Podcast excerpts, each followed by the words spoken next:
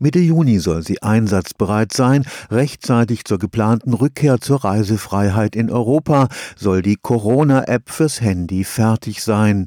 Umso bedauerlicher ist es, dass jedes EU-Land seine eigene Corona-App entwickelt. Tatsächlich gibt es auch bei der jetzt in Deutschland favorisierten dezentralen Version der Kontaktverfolgung über Bluetooth immer noch Bedenken von Seiten der Datenschützer. So sei im Falle einer Infektion die Identität des Infizierten nur unzureichend geschützt. Dennoch geht jetzt Geschwindigkeit vor Perfektion. Das ist die Überzeugung von Professor Jörn Müller-Quade, Experte für Cybersicherheit am Karlsruher Institut für Technologie.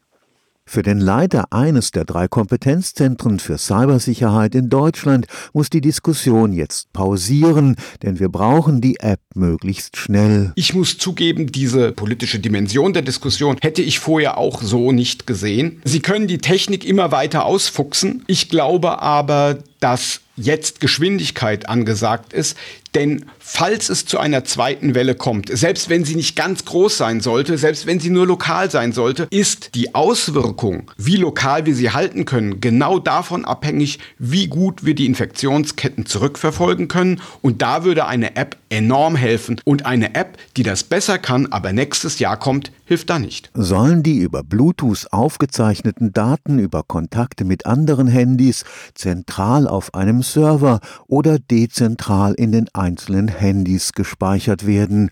Über diese Frage tobte wochenlang eine Art Glaubenskrieg.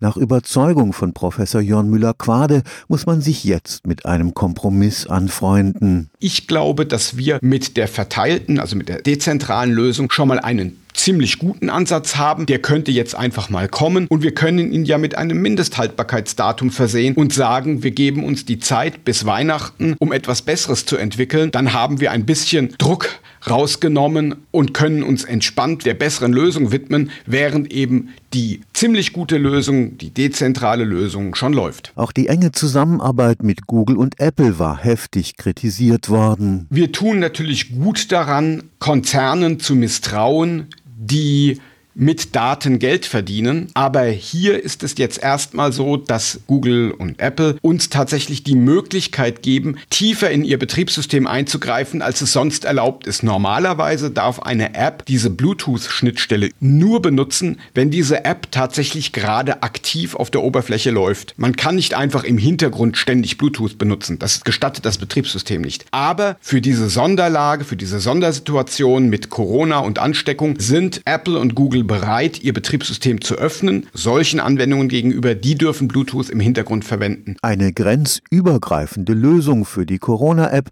kann nach Auffassung des Experten ebenfalls später in einem zweiten Schritt realisiert werden. Der ursprüngliche Traum war eine paneuropäische Lösung. Ich glaube auch, dass das das Allerbeste wäre, wenn sie paneuropäisch ist. Allerdings würde wenn wir schnell sein wollen und das mit dem Paneuropäisch nicht hinkriegen, eine lokale Lösung auch helfen.